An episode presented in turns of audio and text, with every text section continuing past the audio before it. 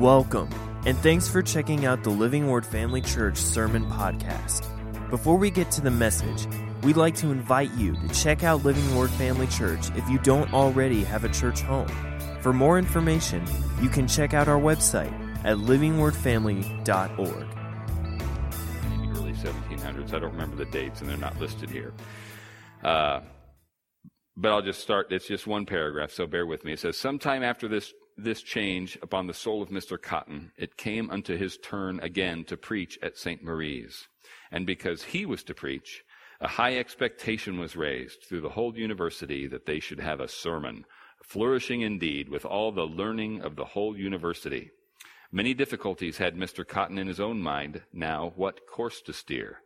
On the one side, he considered that if he should preach with a scriptural and Christian plainness, he should not only wound his own fame exceedingly, but also tempt carnal men to revive an old cavil that religion made scholars turn dunces, whereby the name of God might suffer not a little. What he's saying there is uh, one, one consideration here is he knows he has gifts as an orator, but that if he really digs in and speaks in a manner that they've come to expect, meaning with all the flourishes and all the talents and all the all the color, uh, then uh, uh, th- that if he, rather if he doesn't do that, then he's going to be thought to be an idiot, and it's going to hurt his chances down the road. He's not going to be uh, he's not going to be as sought after, and then uh, on the other side, he considered that it was his duty to preach with such a plainness as became the oracles of God, which are intended for the conduct of men in the paths of life, not for theatrical ostentations or entertainments.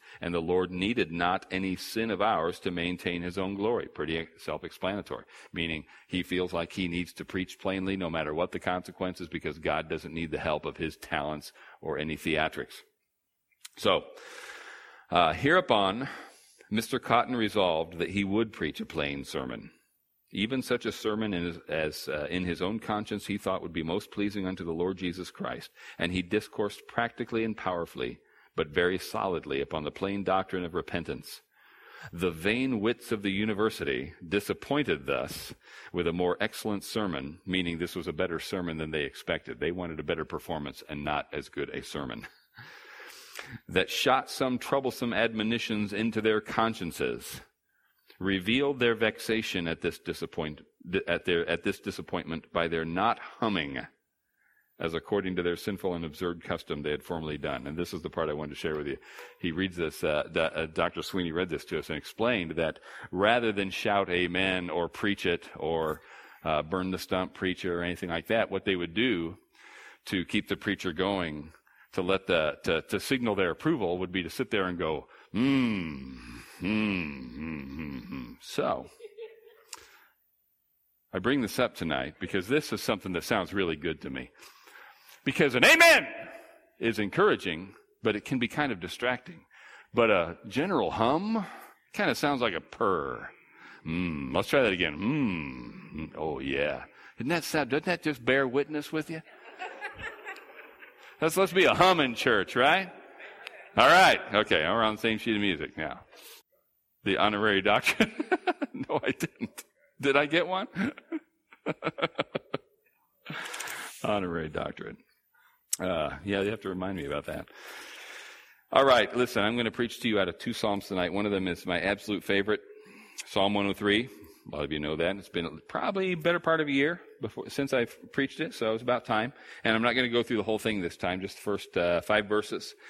And then we're going to look at Psalm 101. But beginning in Psalm 103. And what we're talking about tonight is uh, just one aspect of our vision, which is to live the gospel. You remember when we laid this out a number of weeks ago?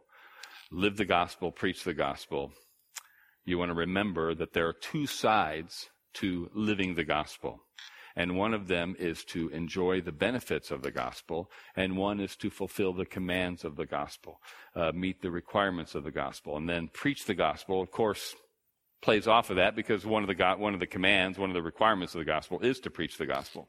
But let's look first at Psalm 103 because this is uh, maybe the best thing in the Old Testament about enjoying the benefits of the gospel.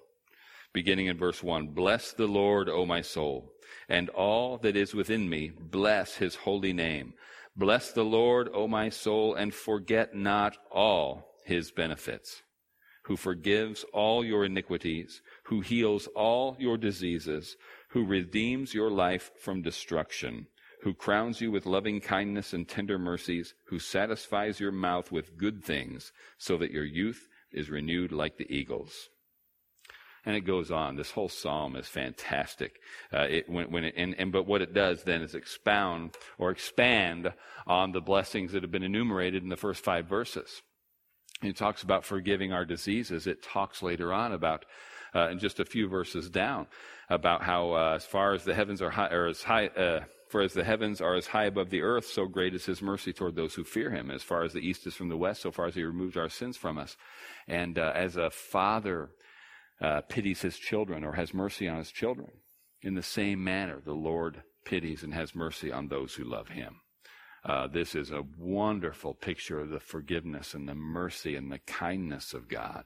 And the command and the encouragement, the exhortation in these uh, opening verses is to bless the Lord, to speak well of Him. So there's an element in there of preach the gospel. Don't just sit there satisfied knowing these things, but say them, speak them.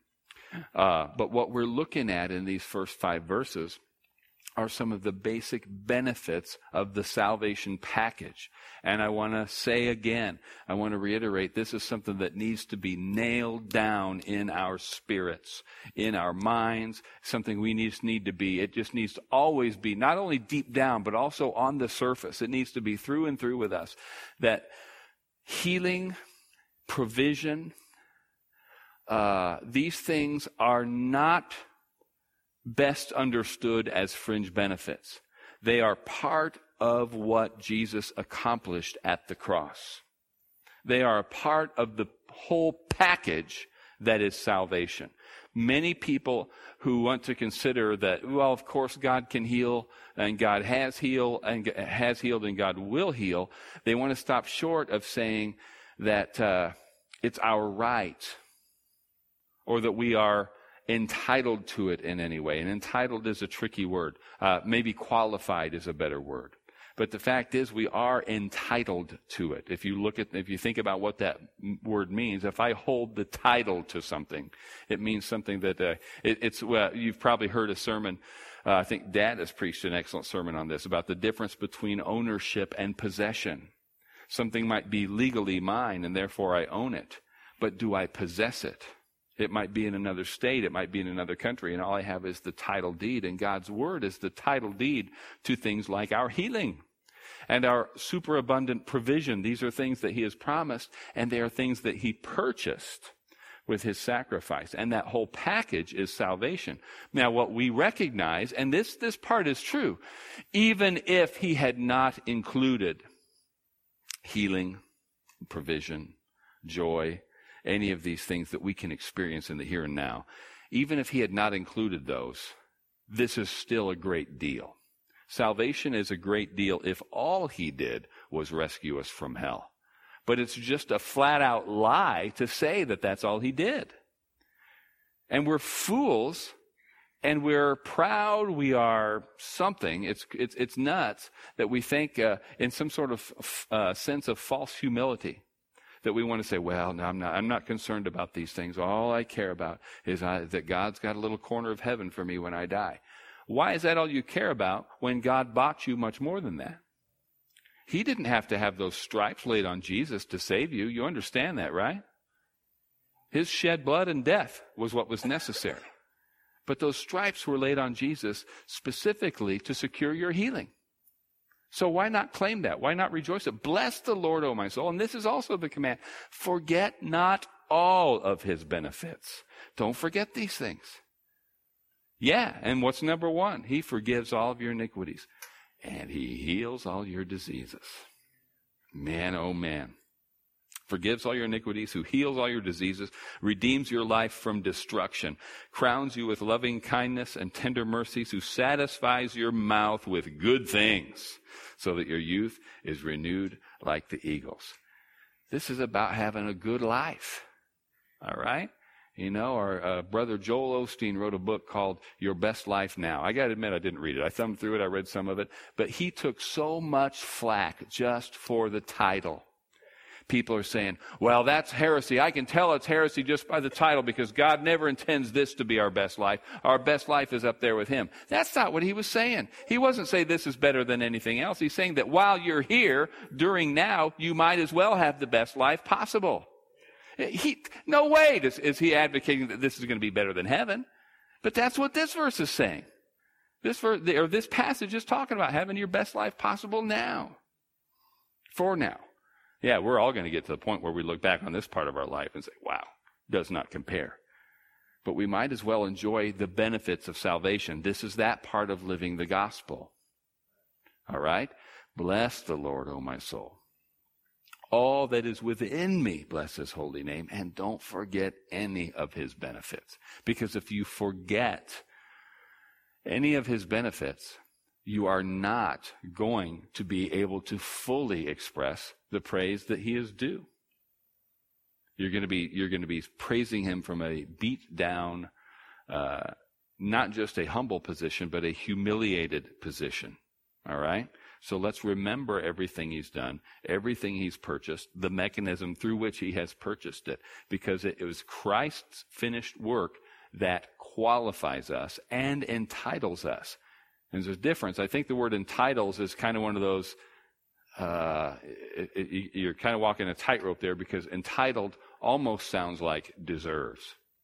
And we don't deserve it, but we are entitled to it because he has handed that title over to us in the form of his word, in the form of the finished work of Jesus Christ. If we are in Christ, these things are ours.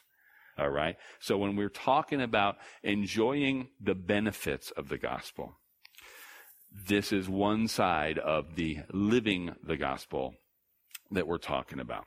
And this is the maybe the best uh, passage, certainly in the Old Testament, uh, that kind of encapsulates that. All right. There are all sorts of blessings enumerated. You can read about it in Deuteronomy when he talks about what my people, what the righteous are entitled to, what I'm going to do for the righteous. And then we look, flip over to the New Testament and we read that all the promises of God are yes and amen in Christ Jesus. And if we are in Christ Jesus, then all these promises that God made the righteous in the Old Testament belong to us. And they are enumerated in other places. I just like how this in five verses it's a nice compact way of appreciating everything that God has done for us.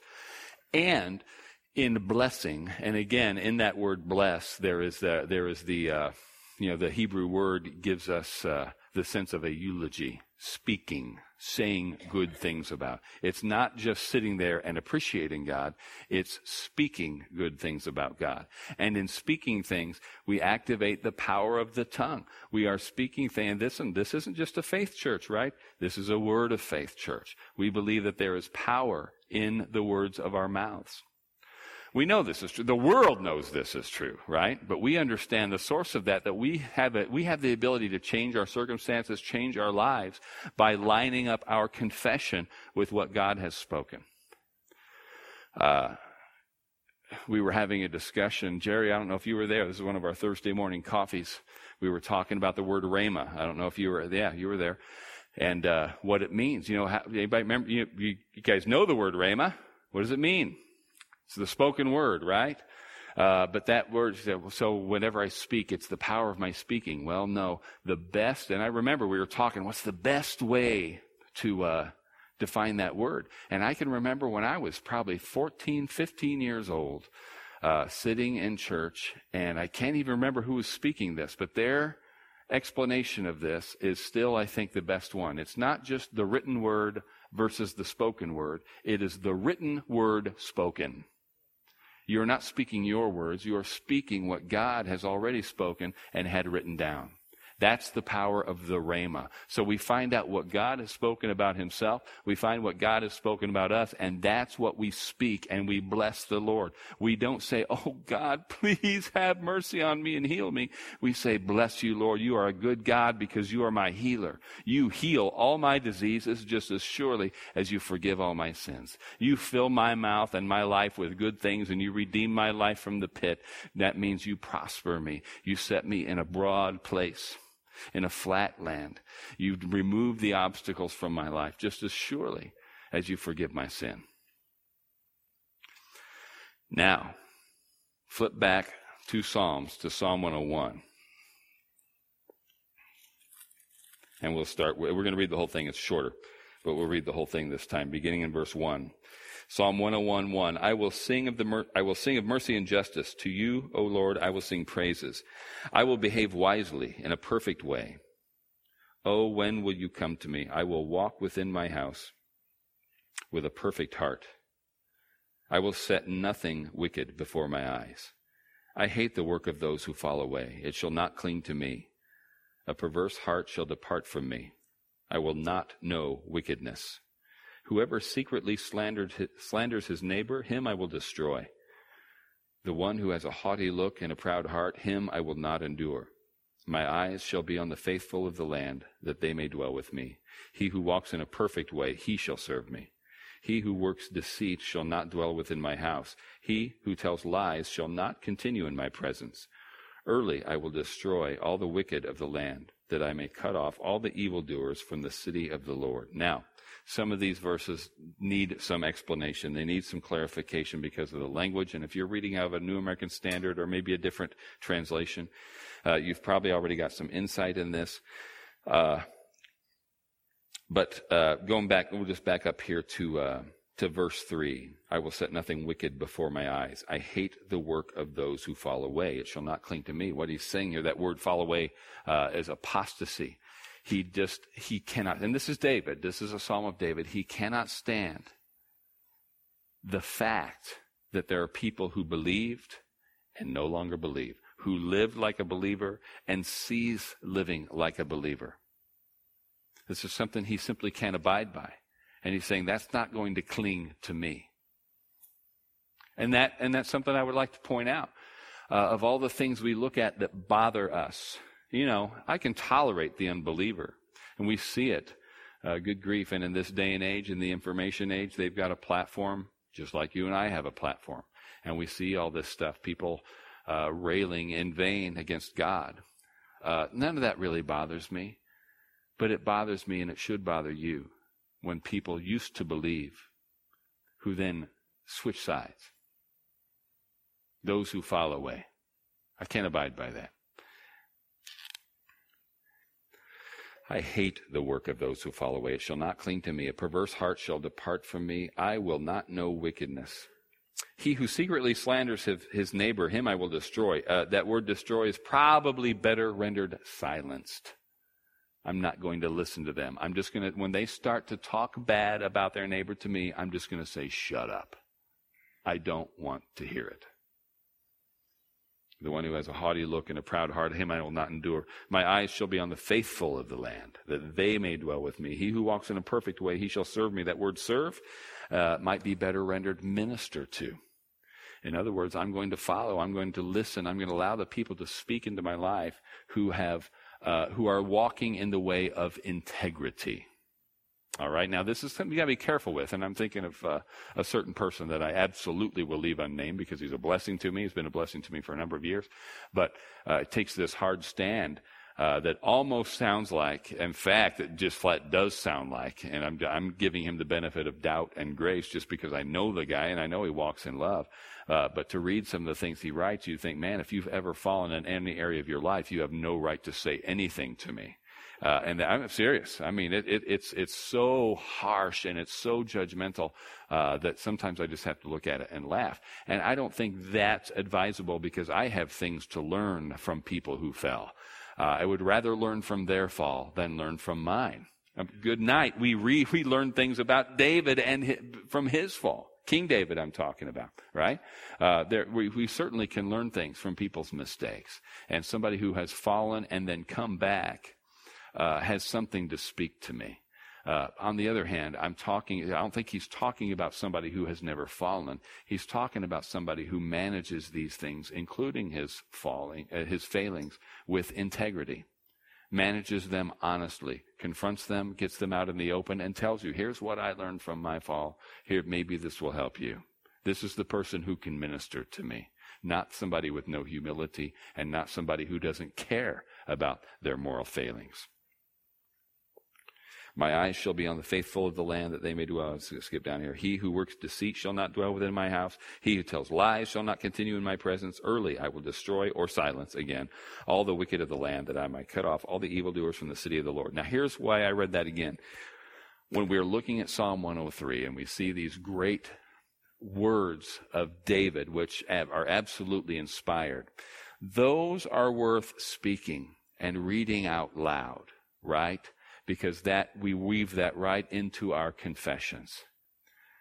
Bless you, Lord. My whole soul blesses you. I bless you with everything in me because uh, you are a good God and you have showered me with benefits. Thank you, Lord, because you have forgiven my sins. I don't have to beg you for forgiveness. You've promised me. You've told me right in your word. You forgive my iniquities. Thank you, Lord, for healing my body, head to toe, front to back, side to side, inside and out. Thank you, Lord, that this is something you've already provided, something you've promised, something you've purchased with the stripes of Jesus. Thank you, Lord, for filling my mouth, filling my life with good things, redeeming me from the pit. You have good plans for me in this life, and I thank you for it. And you've purchased. It's not something, again, not something we have to beg Him for. These are what? They are prayers, but they're also positive confessions. They're not one or the other. Our positive confessions in the form of gratitude is a, uh, is a legitimate prayer. All right? Thanksgiving. But it's an expression of our faith. Uh, but now we go back over to Psalm 101, and it's really the same thing. What are we reading here? Remember, the Psalms were written as a prayer book and as a hymn book for Israel. And these are, this is full of declarations here. I will, I will, it shall, it shall not. These are the things that we also need to be confessing. In Psalm 103, it's a matter of I'm confessing and speaking and thanking Him for one side of living the gospel, which is enjoying the benefits. In Psalm 101, I'm confessing and declaring that I will fulfill the other side of living the gospel, which is obeying. I'm going to walk in a certain way. I'm going to walk in integrity. And, and, and look at this. Do you think this is a reasonable thing? When he says, I will walk within my house with a perfect heart. I will set nothing wicked before my eyes. Skip down. I will not know wickedness. Now, how reasonable is that? Is there anybody in here who has not known wickedness? We've all seen things we shouldn't have seen listened to things, laughed at things, said things, done things, thought things that are wicked. And thank God for the blood of Jesus. And thank God for 1 John 1 9. We confess, we repent, we move on, and God takes that sin and casts it in the sea of forgetfulness. He forgives all my iniquities. Aren't you glad? Mmm. Mmm. But let's also be confessing this. What the, what the psalmist here is saying. Who wrote this? David. Had David known wickedness? You better believe he had. And he was very aware of it. All right? But what's he saying? He's not saying I'm better than everybody else and I'm not going to make the same mistakes as everybody else. He's speaking this over himself. Lord, I know this is your desire for me. And so I'm lining up my confession with what you want. And I'm declaring, I will not set something wicked before my eyes, even though he already had. I'm going to allow the person who ministers and walks and lives in integrity to speak into my life. I am going to walk uprightly. I'm not going to say anything wicked before my eyes. I will not know wickedness. And you think, well, that's awfully unreasonable. And when, when it might be easier to pray, oh God, you know I'm going to fail, fail you today. You know what my weaknesses are. You know what I'm going to be thinking about. So in advance, I'm just asking forgiveness. Is God able to change us? What is, what is the process of Christian maturity? You believe, I know you do, as I do, that salvation happens in a moment. When I trust the finished work of Christ, when I confess the Lord Jesus Christ, because I believe that God has raised him from the dead. In that moment, I'm born again. In that moment, I go from the kingdom of darkness to the kingdom of light. But you know, and I know, that there's still some things in my mind. There's still some things, as, as the book of Romans really spells out in chapter 7, chapter 8, there are still some remainders of that sin nature in my flesh. And this is what is, and the mind becomes the battlefield. The spirit belongs to God. The flesh is still saturated with the world. And what's what I set my mind on that's going to determine what I do. But those desires are still there, right? Hmm. Right? And so we, so we think, well, what am I, what am I going to do? Well, we train ourselves. As we mature in the faith, we're, we're always believers. We've gone from the kingdom of darkness to, to the kingdom of light. But growing up is what? It's simply the transformation of our mind. It's learning to think differently. All right? And so what do we do? Do we just sit back and say, well, I hope I'll go to sleep tonight and hopefully when I wake up, God will have done something different to my mind. It's what we put in. It's what we put before our eyes. It's what we think about, what we meditate on. That is why scripture is so important. It's why church is so important. It's why praise and worship is so important. It keeps our minds actively engaged in the things that God desires to do with us. Can God speak to us in dreams? Absolutely. And he does. Can he do things in a moment? Can he knock you down on the floor and speak you? Many of you can testify, yeah, he's done that for me. But the pattern is over the course of our lives, he trains us and transforms us little by little. Right? Hmm? He's a good, good father. Hmm, yeah, there we go. And so, uh, this is a good psalm to read out loud because it reminds us what we ought to be aiming for, but it's also a positive confession. You read it and you can remind it and say, well, but I did put something wicked before my eyes. And I did allow somebody to speak into my life and minister to me that, that probably shouldn't have. Well, what are you doing? You're going to make up your mind. It's just like waking up with a cold or with something worse and saying, man, I'm experiencing something that I know Jesus already paid for. So what am I going to do? Am I going to look at, am I going to look at the word and say, well, it didn't work for me? Or am I going to say, no, I know my body's going through this right now, but this isn't my portion because he heals all my diseases. He heals all my diseases. In Jesus' name, thank you, Lord, for healing all my diseases. And we say it, I do, I hope you do too, again and again and again until we begin to experience it in our bodies. Now, I know because you've told me. We've had healing lines up here where when you've told me afterwards, Scott, the minute you laid hands on me, or even before you laid hands on me, I felt this pain disappear. I could do things walking back to my seat that I couldn't do walking up, and praise God. But how many of you have ever had to confess your way to a complete manifestation of healing? A process. Yeah, man, I have. Hmm. And that's all right. But it, it's the same thing with the other side of that coin. We can sit there and wish we were healed. We can wish we were prosperous, or we can start confessing, getting our mouth in line with what the Word of God says. And we can sit here and wish I was a, I wish I was a better Christian. I wish I uh, were more moral. I wish I were more uh, upright in terms of integrity. Or I can start speaking this. Thank you, Lord, that I will walk in this way. I will put, I will know no evil. I'm not going to tolerate the evil talk around me. I'm not going to, I'm not going to let somebody slander somebody in my presence. I'm going to tell them to be quiet because I'm not going to allow my mind to be polluted by this stuff. And it's not just people these days, right? Man, I got to tell you, I'll tell you the whole story someday. uh, but man, with social media and not just social media, the internet in general, man, it is awfully hard not to put something evil before your eyes these days. Uh, and social media is probably worse than just the news. I know there's fake news and everything, but wow. And listen, I still, I still appreciate. Uh, I say social media. For me, that's just Facebook. I don't Instagram. I don't Snapchat. I don't do any of that other. So I don't tweet. Uh, and, and, I still find Facebook a very useful way of keeping up with uh, what's going on in the lives of my friends, my church, the world. But there is so much garbage on there.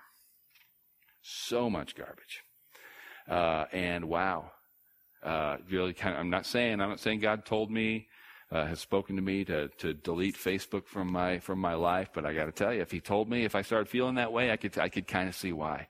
Because uh, you got to wade through an awful lot of garbage to get to anything that's useful or encouraging, right? Uh, you know, we're, we're living, Dad and I were talking about today, we're kind of living in a world where this Facebook is everybody's uh, it's like the new Outlook. It's the new, it, everybody organizes their world around it. This is where we learn about events. It's where we sign up for events. It's where we RSVP and message people. I get it. All right. Uh, but uh, as a parent, it's something we're really having to navigate. This is a minefield. Um, so much garbage out there. But this is an encouraging psalm. It can be a convicting psalm, and it should be. But uh, praise and worship team, you can be coming up here. It's also it's also an encouraging psalm because it gives us something to confess. It gives us something to pray. It gives us something to say and cling to in His Word. David is not saying that just because I say this, that makes it true. David knows what God's will for his life is. And therefore, he's just lining up his words. God, I know what you want, so it's what I'm going to do. Did David do it perfectly? Not by a long shot. But was it his heart to do it perfectly? Absolutely was his heart. And that's why David is known, even though in terms of measuring one man's sin against another, David was a worse sinner than King Saul. But King Saul uh, lost the kingdom. But David gained it and, and uh, David goes down in history as what? A man after God's own heart. Not an adulterer and a manipulator and a murderer, which he was, but a man after God's own heart. Because this was his determination. He knew himself. He knew the gap between where he was and where he wanted to be, but he spoke God's word over himself. He didn't write in the psalm, I'm a worm, I'm terrible, I'm ter- uh, I'll, I'll never be any good to you, God. Oh, oh, just please, please, please have mercy on me. No, he just thanked God for his mercy, blessed God for his mercy, and said, I am going to be this kind of man. We can say that too. I'm going to be this kind of man. I'm going to be this kind of woman. Stand up with me.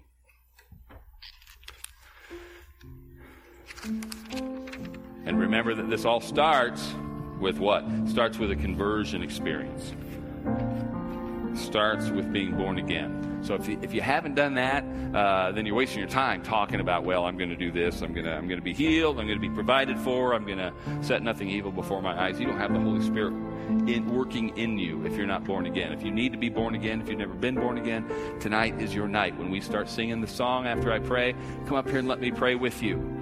What Jesus died for. But I'm looking at a room full of people that I'm pretty sure are saved. So, where do we go from here? it's, it's another one of those things where I hope, you know, uh, after every sermon, there should be a takeaway. And we say, well, how many times can I recommit my life to the Lord? I mean, I answered an altar call for recommitment a year ago. And I've probably done it five times since I've been saved. And I'm not saying you need to answer an altar call. But I think we ought to be recommitting our lives to the Lord daily. We can certainly recommit ourselves to the Lord on Wednesday and Sunday. So as we sing this song, think about what you just heard. Meditate on it, mutter it, jot some things down, take some notes and say, look at your spouse, look at your friend, and say, you know what? Let's kind of read this thing to each other for the next couple days. I'll read Psalm 103 tonight. You read Psalm 101 tomorrow. Read these things back and forth and make these part of your daily confession. Thank you, Lord. Bless you, Lord. You forgive all my sins. You heal all my diseases and fill my life with good things. Lord, I declare that I'm going to set nothing evil before my eyes. I'm not going to tolerate wicked, wicked speech in my presence. I'm not going to let mature, uh, faithful men speak into my lives. This is a good pattern. It's a good start. Let's commit to doing those things so that we become more effective at living the gospel. Why? Because when we're effective at living the gospel, it makes preaching the gospel that much more effective and that much easier. Heavenly Father, thank you so much for your word. Thank you for these Psalms. Thank you for, for, for King David and, and uh, his heart and his sensitivity and his skill with the pen and. Uh, and with the word. And thank you for inspiring him to write these things, Lord God. And uh, help us to grasp them, help us to, to uh, get those things down, planted, embedded in our hearts. And may our hearts be good ground for the seed of your word so that it would grow and produce fruit in our lives. Father, convict us now. Show us uh, where we are missing the mark in any one of these areas. I don't want to be guilty, Lord, of not claiming the things that you paid a dear price for. I don't want to tolerate poverty in my life. I don't want to tolerate lack. I don't want to tolerate sickness in my life when you paid such a dear price to deliver me from those things. But Lord, likewise, I don't want to tolerate sin in my life. I don't want to tolerate wickedness and weakness in my life when you've delivered me from those things. So help me to set good things before my eyes, wisdom. Surround me with good people of integrity to speak into my lives, and give me the backbone to silence those who are speaking evil in my presence. I pray, Lord God, if there's anybody here tonight who doesn't know you, that they would come to know you tonight, convict them of their sin, and grant them the humility, boldness, and wisdom to come and receive the free gift of salvation that you paid for. In Jesus' name, amen. God bless you as you come. Thanks for listening. We hope that this message encouraged and equipped you in your walk with Christ. Make sure to follow us on Facebook and Instagram to stay updated with what's going on at Living Word Family Church. Have a great day.